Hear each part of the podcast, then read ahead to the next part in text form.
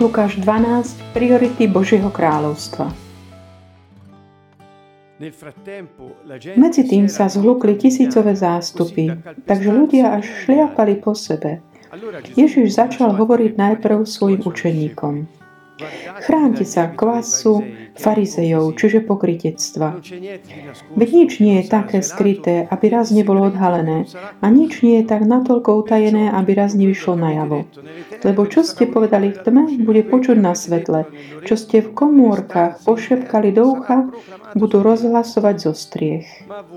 Vám, svojim priateľom hovorím, nebojte sa tých, čo zabíjajú telo a potom už nič viac nemôžu urobiť.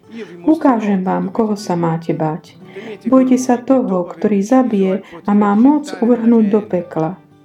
Áno, hovorím vám, toho sa bojte. Či nepredávajú 5 vrabcov za dva haliere? A Boh ani na jedného z nich nezabúda. Vy však máte spočítané vlasy na hlave. Nebojte sa, vy ste drahší ako mnoho vrabcov. Hovorím vám, každého, kto mňa vyzná pred ľuďmi, toho aj syn človeka vyzná pred Božími anielmi. Kto ma však zaprie pred ľuďmi, bude zaprený pred Božími anielmi. Každému, kto povie slovo proti synovi človeka, bude odpustené.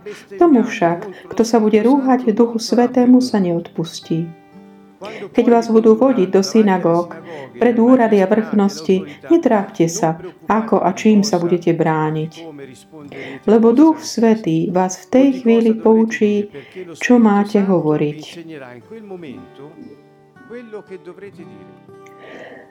Kto si zo zástupu mu povedal, Učiteľ, povedz môjmu bratovi, aby sa so mnou rozdelilo dedičstvo. On mu odpovedal, človeče, kto ma ustanovil na to, aby som vynášal rozsudky alebo delil? A pokračoval, dajte pozor na a varujte sa akejkoľvek chamtivosti, po nadbytku, lebo život človeka nezávisí od jeho majetku a hojnosti. A potom im povedal toto podobenstvo. Istému boháčovi prinieslo pole hojnú úrodu. Rozmýšľal, hovoril si, čo urobím, veď nemám kam rozvážať úrodu. Potom si povedal, urobím toto, zrúcam svoje sívky a postavím väčšie, tam potom uložím všetko obilie i svoj majetok a poviem si, duša moja, duša, máš veľa majetku a mnoho rokov, odpočívaj, jedz, pí a vesel sa. Ale Boh mu povedal, blázon, ešte tejto noci požiadajú o tvoj život. A komu ostane to, čo si nahonobil? Tak bude s každým, kto zhrňa poklady pre seba, a nie je bohatý v Bohu. A svojim učeníkom povedal, preto vám hovorím, dnes nerobte si starosti o život, čo budete jesť, ani o telo, čo si oblečiete. Veď život je viac ako pokrm a telo viac ako odev. Pozrite sa na hábrany, nesejú ani nežnú, nemajú ani komoru, ani stodolu a Boh ich živí. O čo viac ste vy ako vtáci, a kto z vás si môže svojou ustarostenosťou predložiť život čo len o lakeť? Ak teda nevládzete ani to najmenšie, prečo ste ustarostení o ostatné? Zamyslite sa nad ľaliami, ako rastú, nepradú a netkajú. Hovorím vám, že ani Šalamún sa v celej svojej sláve neobliekal tak, ako jedna z nich. Keď teda Boh na poli takto oblieka trávu, ktorá dnes je a zajtra ju hodia do pece, O čo skôr sa postará o vás, maloverný. Ani vy sa teda neumárajte otázkami, čo budete jesť a čo budete piť. Nebuďte ustarostení, utrápení.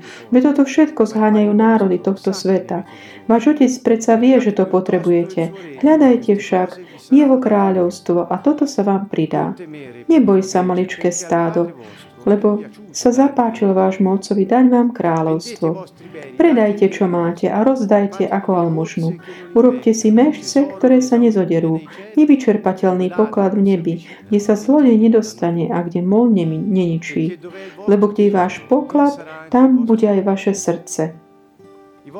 Majte bedra opásané a lampy zažaté. Buďte podobní ľuďom, ktorí čakajú na svojho pána, keď sa má vrátiť zo svadby, aby mu otvorili hneď ako príde a zaklope. Blahoslavení sú sluhovia, ktorých pán nájde bedliť.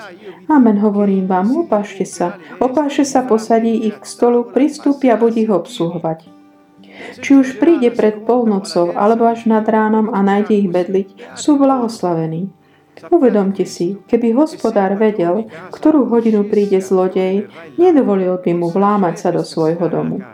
Aj vy buďte pripravení, lebo syn človeka príde v hodinu, o ktorej sa nenazdáte. Peter mu povedal, Pane, toto podobenstvo hovoríš iba nám, alebo aj všetkým? Pán mu odpovedal, kto je teda verný a rozumný správca, ktorého pán ustanovil nad svojimi služobníkmi, aby im načas dával určenú stravu? Blahoslavený sluha, ktorého pán pri svojom príchode nájde robiť tak. Pravdivo vám hovorím, ustanoví ho nad všetkým, čo má. Ale keby si ten sluha v srdci povedal, môj pán mešká a nechodí a začal by byť sluhov a služky a jesť a opíjať sa, pán toho sluhu príde v deň, keď to najmenej čaká a v hodinu, o ktorej netuší. Vykáže ho a dá mu podiel s nevernými. Ten sluha, ktorý poznal vôľu svojho pána, no nepripravil sa, neplnil jeho vôľu, bude veľmi bitý. Ten však, ktorý ju nepoznal a urobil by niečo, čo si zaslúži bitku, bude menej bitý. Od každého, kto mnoho dostal, bude sa mnoho žiadať. Od toho, komu sa veľa zverili, bude aj veľa žiadať. Srdčný pozdrav všetkým zo Sieny z Kantonvovo. Sme opäť spolu na tejto ceste skrze Evangelium podľa Lukáša. A špecificky dnes večer sa chceme pozrieť na tú časť kapitoly 12. Kapitola 12 je naozaj taká bohatá, nevyčerpateľné bohatstvo tam je.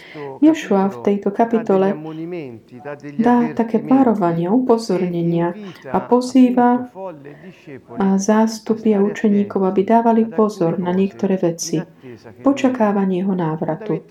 V podstate tie témy, ktorým sa on venuje, sú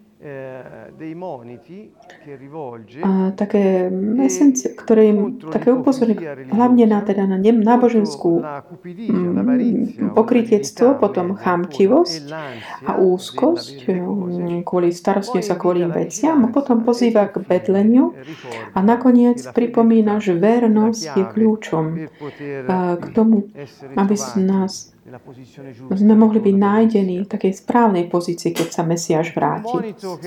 Prvé také upozornenie, ktoré sa týka toho, tej náboženskej pretvárky, je tá časť kapitolu od, od 1 veršu 1 po 12. Je to taký ten príbeh toho, toho boháča, ktorý mm, vlastne o tom chamtivom boháčovi, ktorý je to až potom povieš 34, kde varuje proti chamtivosti a proti starostení sa. A potom od veršov 35 je také pozvanie bedliť a vytrvať v takom tom, zostať taký bdelý. A záverečná časť od 41 po 48, taká pozvanie zostať takými vernými počas toho čakania.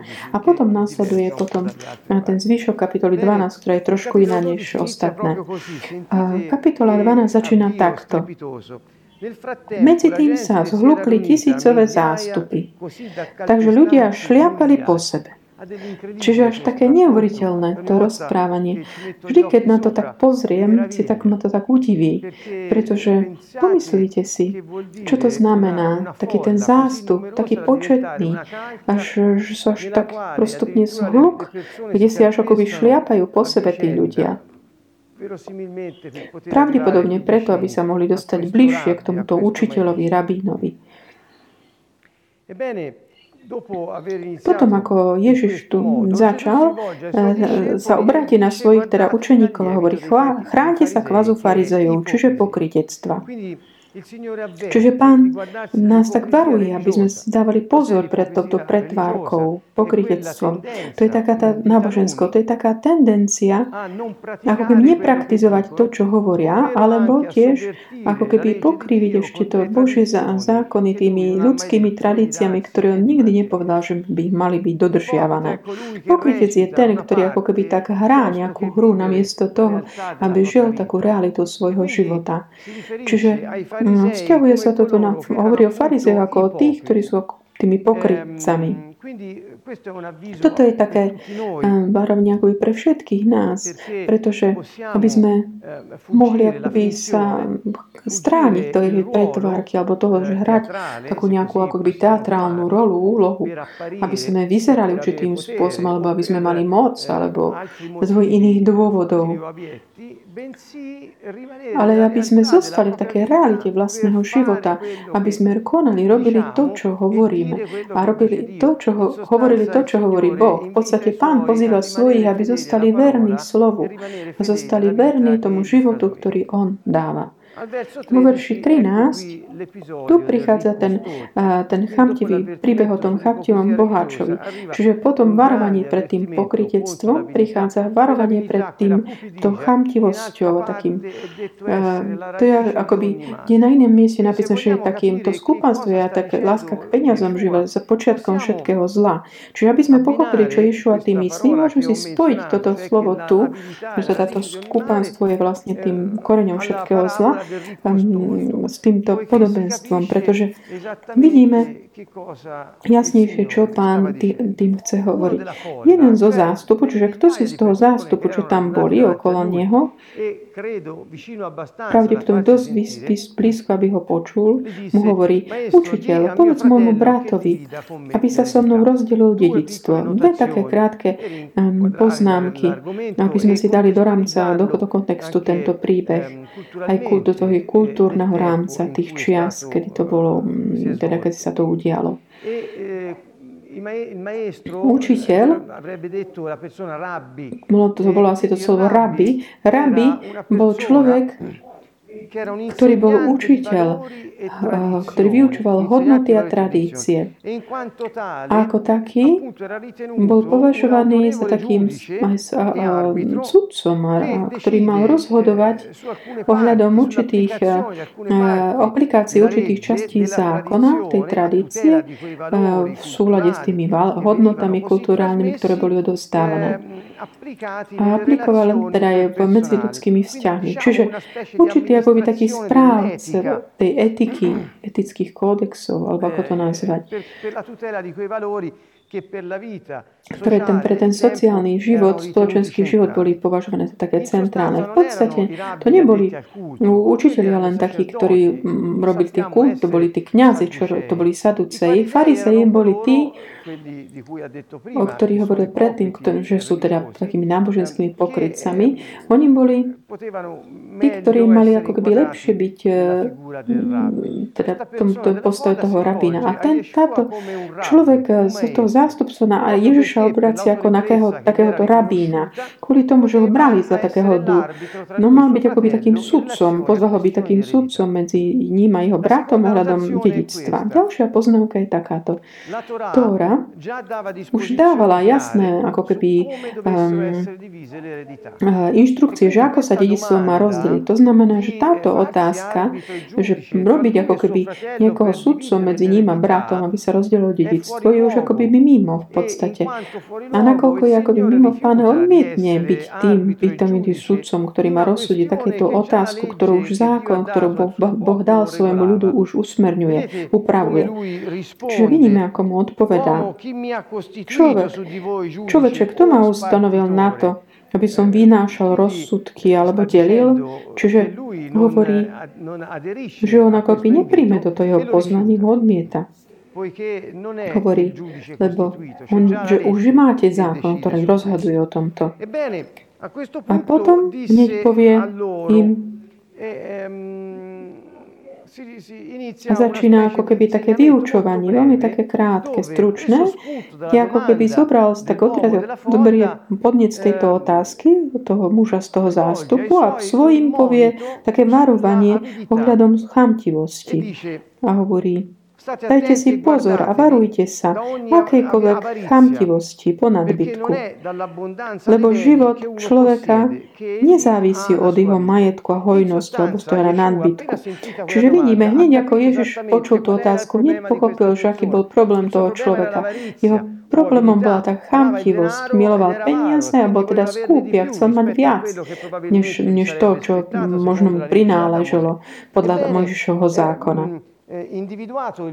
Keďže bol akoby pomenovaný ten problém toho človeka, jeho potreba, to znamená, aby sa stal teda tým si toho, že čo ho určitým spôsobom viedlo mimo takej tej správnej cesty života, Ješua eh, varuje, aby naozaj predtým si dávali pozor, lebo táto chamtivozi tým koreňom toho zla, ktoré tento muž akoby následoval.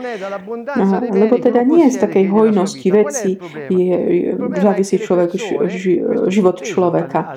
Problém teda je ten, že ľudia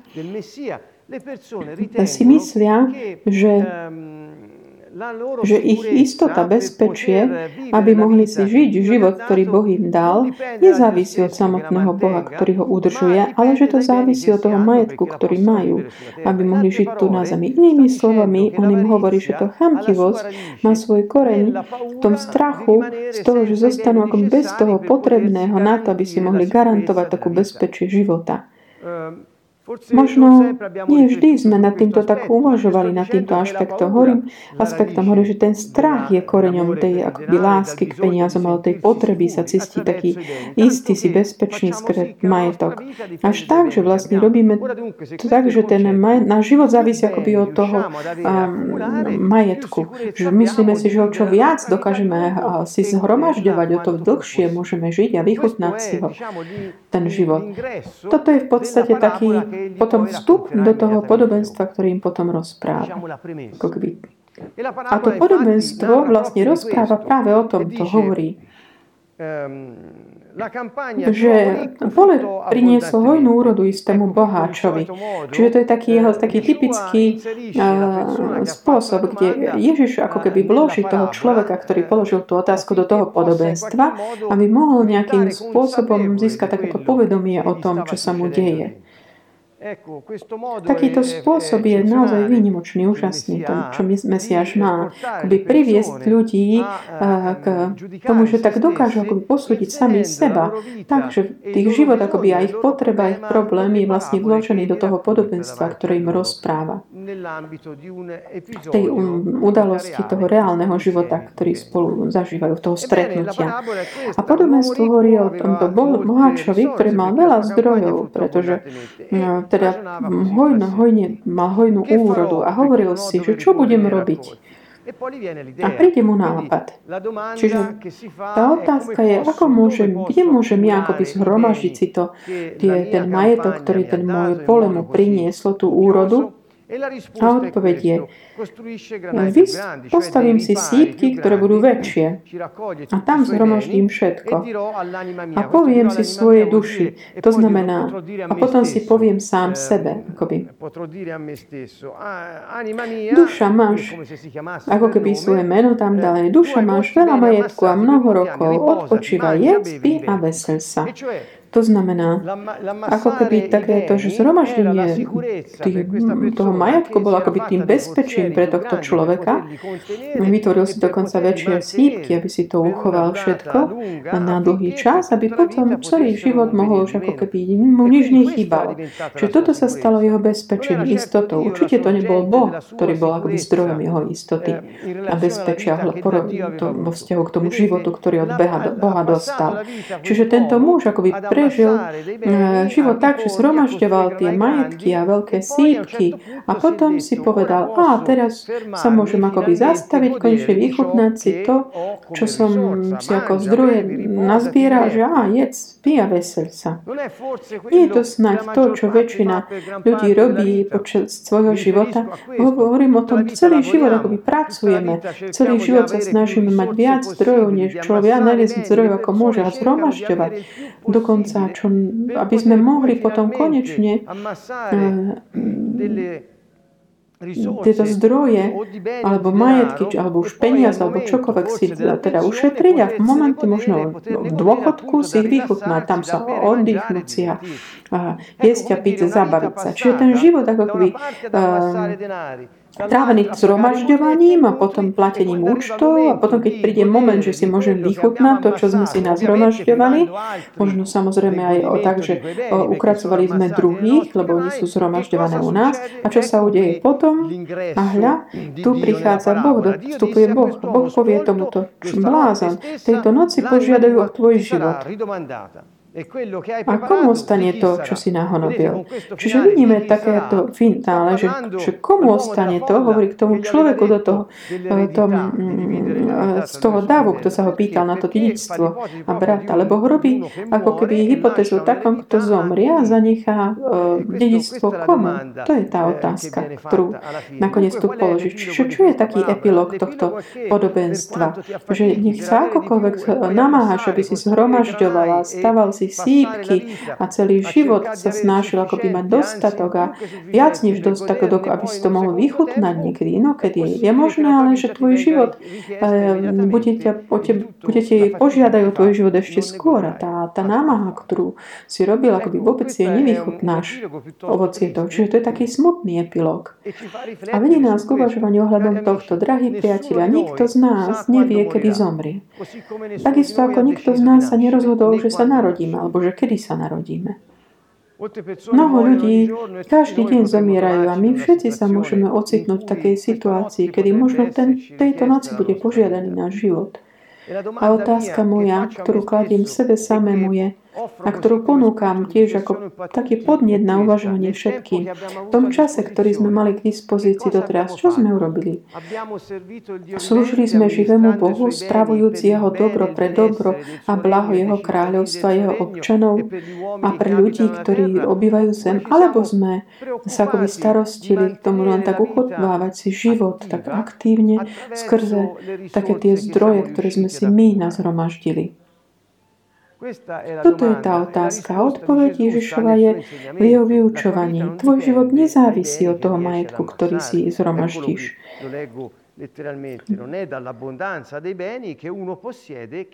Čiže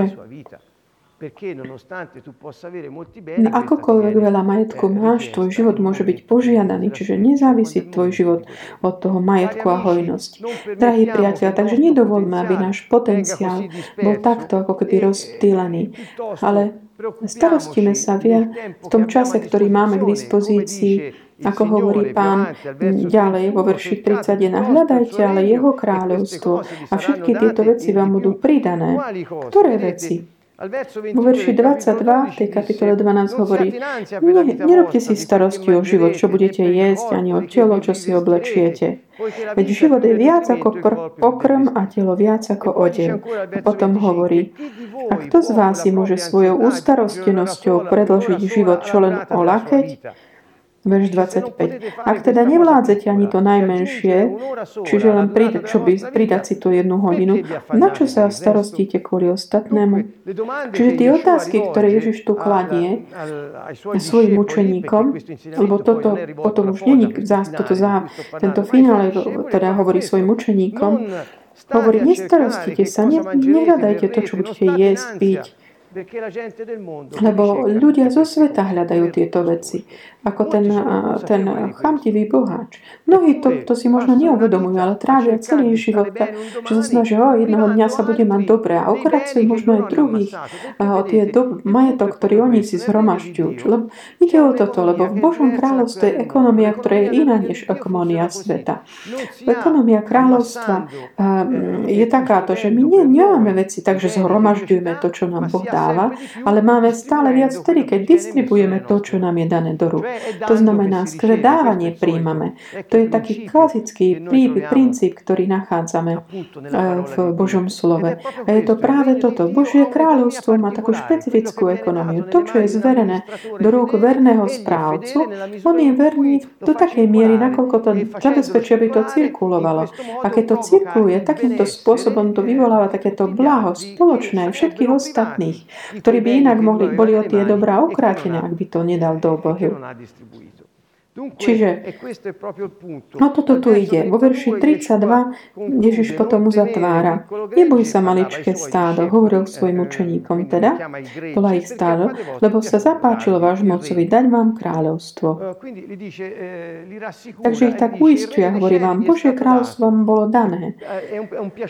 A je to otcová radosť. Zapáčilo sa mu to, že vám dal to kráľovstvo. Čiže ak ste v jeho kráľovstve, hľadajte jeho kráľovstvo. Matúš pridá aj jeho spravodlivosť. A obaja Matúš aj Lukáš hovoria, a tieto veci, to znamená to, čo hľadáte, ako by vám budú pridané. Dané tak automaticky. To znamená, starostenie sa z toho, že nebudem mať dostatok, je niečo, čo ako keby nevieš kontrolovať ani uspokojiť. Strach zostať bez prostriedkov je niečo, čo ťa môže viesť len k takému hromažďovaniu, okracovaniu druhých, ktorých tiež potrebujú. Čiže o záver je takýto. Predajte všetko, čo máte a dajte to ako almožnú. Urobte si mešce, ktoré sa nezoderú. Nevyčerpateľný poklad nebi. To znamená, pán pozýva, aby tie zdroje sme dovolili, aby cirkulovali. Nie, že ich niekde zhromažďovali v nejakých sípkach a boli stále väčšie, aby stále viac zhromažďovali. A uzatvára. Lebo kde je váš poklad, tam bude aj vaše srdce. Tento verš 34 na záver tejto, tejto časti je veľmi taký podobný na verš 21, kde hovorí, tak bude s každým, kto zhrňa poklady pre seba, nie bohatý v Bohu. Kto je teda bohatý pred Bohom? Ten, ktorý dáva cirkulovať zdrojom Božom kráľovstve, slúžia kráľovi a dobre robia všetkým tým, ktorých má okolo, ktorí potrebujú. Toto je ten, ktorý je taký, ako by sa, je, sa robí, je bohatým pred pánom, lebo robí, slúži kráľovstvu a podporuje podporuje spravodlivosť kráľa. A potom kapitola 12 pokračuje ďalším takým varovaním, aby sme bdeli. Bdejte, pretože je dôležité, aby ste boli pripravené, hovorí vo verši 40, lebo syn človeka príde v hodinu, o ktorej sa nenastáte. Tu hovorí o tom, kým predtým hovorí, že ten chamtivý boha, boha, to bohačuje, že tvoj život môže byť požiadaný než v noci, ale tu svojim hovorí teda, že ja sa vrátim, ale vy neviete kedy. A tu je teda ten príbeh, tá udalosť s tým Petrom, kde sa pýta, tieto podobenstva si povedal nám alebo všetkým. A Ježiš hovorí o správ, vernom rozumnom správcovi. Vernom rozumnom teda. A uzatvára vo verši 48. Komu veľa bolo dané, veľa bude od neho požiadané. Komu bolo veľa zverené, od toho viac budú žiadať. Prečo? Pretože keď nám pán viac zverí a dá nám viac vecí, on vie, že môžeme ešte viacej dávať, lebo nás považoval za verný. To znamená, keď my sme ako keby máme tú pánovú dôveru, ktorý nám zveril tie dobrá majetky, zdroje, financie, veci, ktoré aj tí druhí potrebujú, ale my si ich držíme pre seba. Bránime tej rieke, mm, rieke tohto spoločného blaha by tak prúdila skrze jeho kráľovstvo. Určitým spôsobom demonstrujeme, že my sme neverní tomu kráľovi a pánovi. A naopak, ale ak my zabezpečíme, aby to cirkulovalo, to viac nám to bude pridané, lebo nás považoval za verný. Čiže bdelosť a vernosť sú dve ingredienty, ktoré nemôžu chýbať v Božom kráľovstve. Podľa tohto môžeme vidieť, či sme občanmi tohto kráľovstva alebo nie. OK, a takto uzatváram, drahí priatelia. Takým antidotom, liekom na úzkosť je hľadať kráľovstvo a fungovať podľa zákonov Božieho kráľovstva, aj tých ekonomických. A taký najlepší liek na chamtivosť a skupanstvo je práve to, že vedieť, že tvoj život nezávisí od toho majetku, ktorý si si nazhromaždil, alebo čo máš k dispozícii, ale od stvoriteľa, ktorý ti ho dal. Pretože kto z nás vie, či dnes v noci nebude požiadaný náš život. Toto je také to varovanie, také záverečné, kde Ješua vlastne ako keby, keď sa dotýka toho svedomia a väčšného života a aj hovorí o smrti určitým spôsobom, ako by stavia ľudí z očí v oči vlastnému svedomiu, ktoré vnútri volá a pozýva všetkých, aby nasledovali pravidla Božieho kráľovstva, aby fungovali podľa našej skutočnej prírodzenosti, tej Božej, ktorú Boh vložil do nás. Keďže už On sám prišiel, aby prebýval v tých, ktorí ho prijali, ktorí prijali jeho syna Ježiša Krista. Týmto sa s vami lúčime a pozývame vás, aby ste, si, aby ste zobrali tieto lieky, ako antidot istoty, takéto pokrytectvo náboženské, chamtivosť, úzkosť, aby ste zostali bdeli a verní v tom očakávaní. Srdečný pozdrav všetkým zo Sieny z kantonu Ovo.